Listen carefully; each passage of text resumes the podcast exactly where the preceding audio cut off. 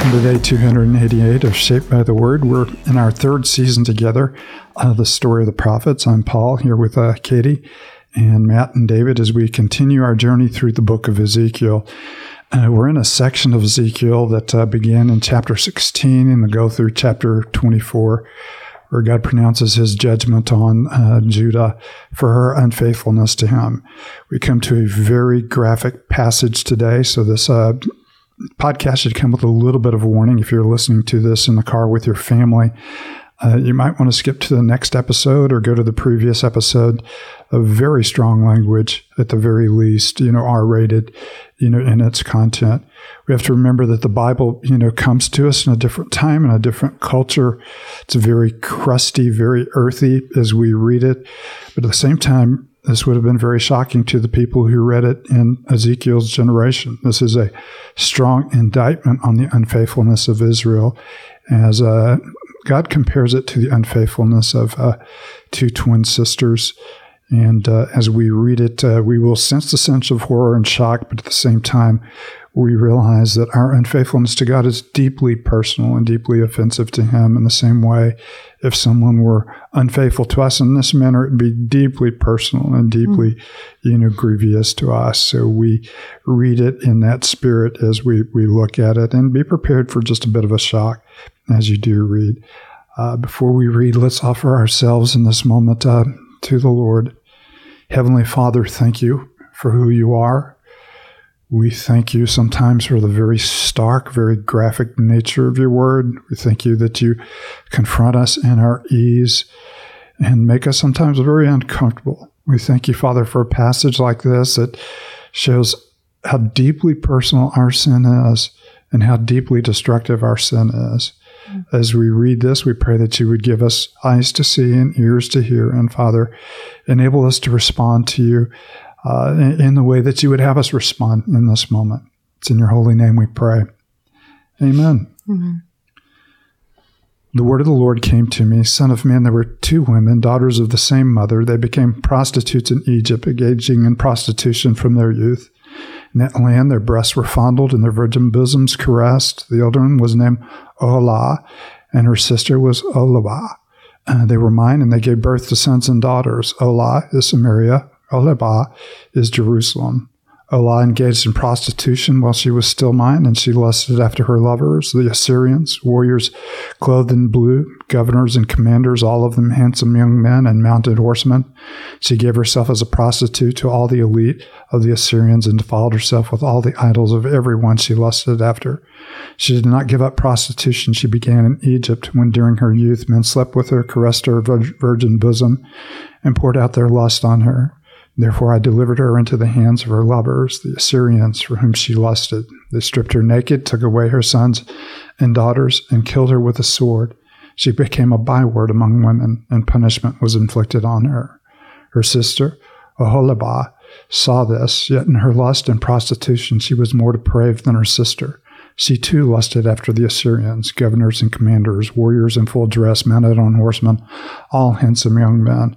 I saw that she too defiled herself. Both of them went the same way. But she carried her prostitution still further. She saw men portrayed on a wall, figures of Chaldeans, portrayed in red with belts around their waist and flowing turbans on their heads. All of them looked like Babylonian chariot officers, natives of Chaldea. As soon as she saw them, she lusted after them and sent messengers to them in Chaldea. Then the Babylonians came to her to the bed of love, and in their lust they defiled her. After she had been defiled by them, she turned away from them in disgust.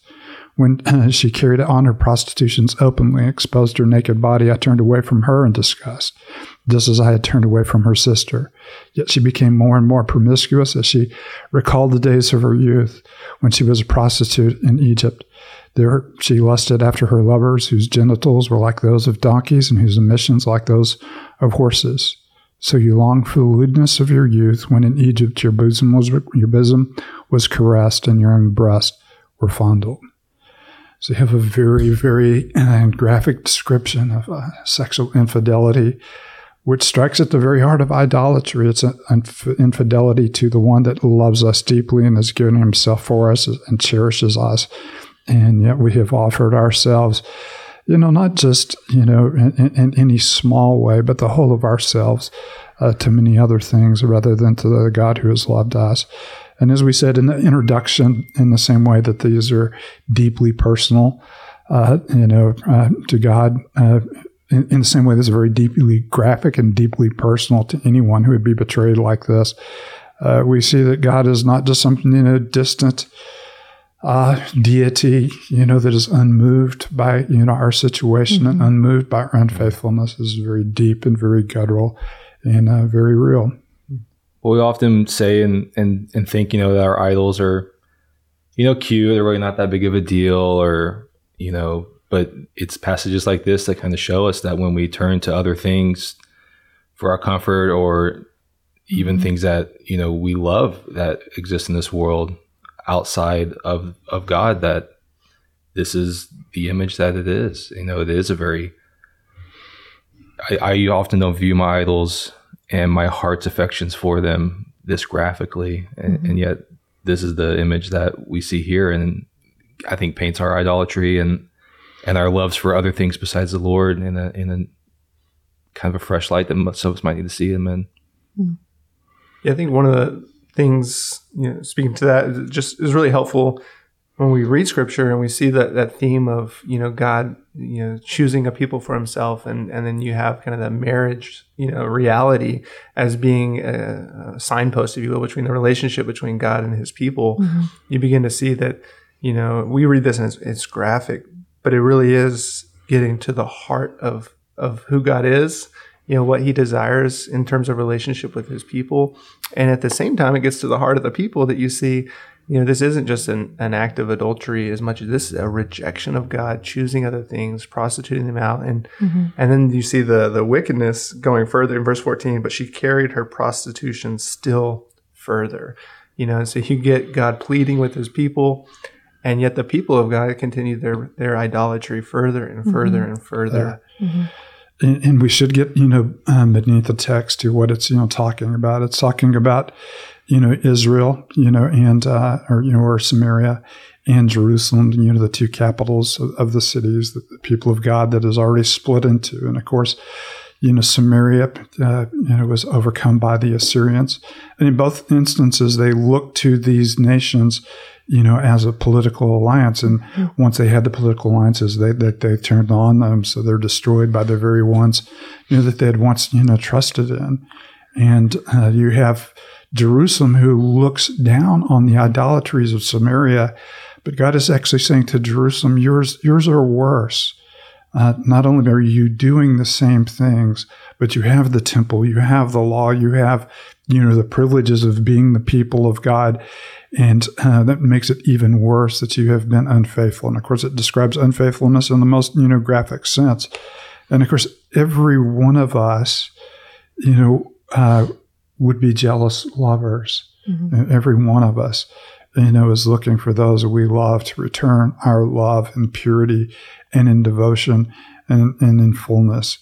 And uh, every little flirtation, you know, is, is really, you know, a deep insulting and deeply breaking, you know, and you know, deeply hurting, you know, heartbreaking, mm-hmm. you know, in every sense sense of the word. And, of course, the same thing is happening here with God. And these are not just simple flirtations. This is the wholesale giving of oneself to idolatries, to other nations, rather than relying on the Lord and rejoicing in the good gifts, you know, that He has given. Hmm.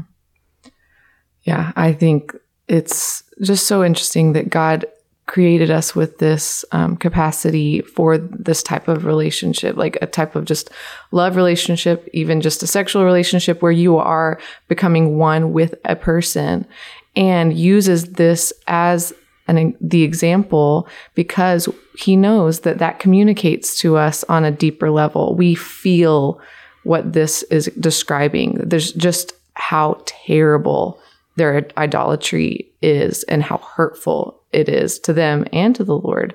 And it's a it's an offense to the Lord.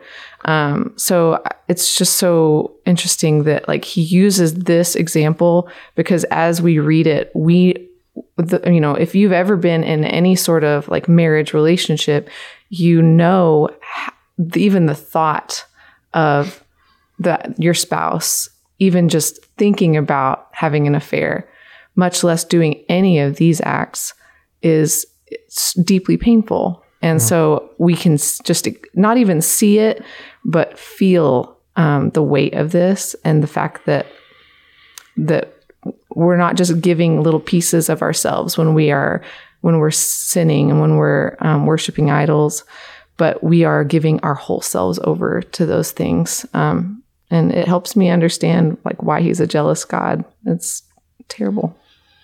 No, and and, and of course that's the reason uh, we have you know such a sacred view of sexuality you know mm-hmm. within the Christian faith because it's not just simply you know, uh, as you said, giving a piece of yourself to someone else. It's giving the whole of yourself, mm-hmm. you know, to you know to someone else. And, and, of course, that is also you know a way that calls into a bigger sense, you know, what our devotion to God looks like. It's not just giving a piece of ourself to God, but the whole of ourself to God, who has given the whole of Himself through the cross, right. you know, to us. And uh, again, this is a very hard passage to read. I've been you know reading it for years, you know, in the read through of the Bible, and I kind of wince mm. every time I do read it. Uh, but sometimes you know the Bible does uh, you know go beneath the surface and get underneath our skin yeah. in a way you know that awakens us to the realities of our unfaithfulness to God. And this is a passage that, although it does it in a very hard way, does it you know in, in a very in a in a very rich way. Uh, Katie, you mind closing us with a word of prayer? Not at all. Oh, Father, forgive us for just running to other things um, for our satisfaction, um, for help when we're panicking and we think that we need this thing to um, to give us answers. We need this thing to um, give us peace, um, and yet we end up being mastered by so often mastered by the things that we that we run to um, and used by the things that we run to. But god you are a god who has given of yourself. You have given yourself for us um, would we give ourselves to you each day knowing that you are faithful god you are a loving father um, and you are you're there and you're guiding us uh, thank you, Holy Spirit, for your presence with us and for your help in, in interpreting these words. Um, would you just help us as we continue to follow hard after you, Lord? It's in Christ's name we pray. Amen.